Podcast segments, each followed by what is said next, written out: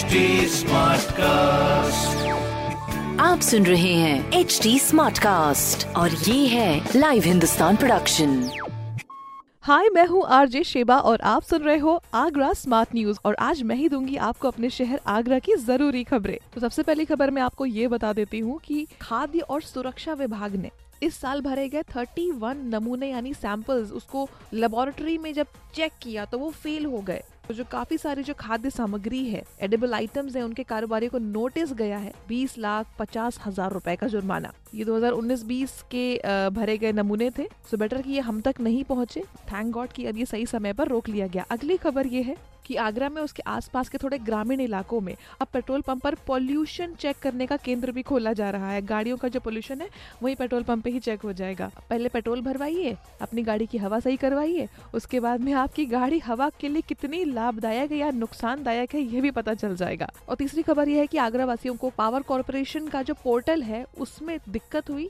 तो मैं आपको बता देती हूँ कि एक दो दिन से ये दिक्कत चल रही है। बिजली कनेक्शन के जो, नए कनेक्शन के जो आवेदन है, वो दो दिन से नहीं हो पा रहे हैं। सिर्फ़ इसी वजह से कि उनका कुछ टेक्निकल एरर आ रहा है। इस चीज़ को जल्दी सॉल्व किया जाएगा एंड उसके बाद में आप कनेक्शन के लिए अप्लाई कर सकते हैं। ऑनलाइन की बात करें ऑफलाइन तो खैर आप खुद ही जाकर अपने एरिया में कर सकते हैं। बाकी इस तरह की खबरें आपको मिलेंगी हिंदुस्तान अखबार में।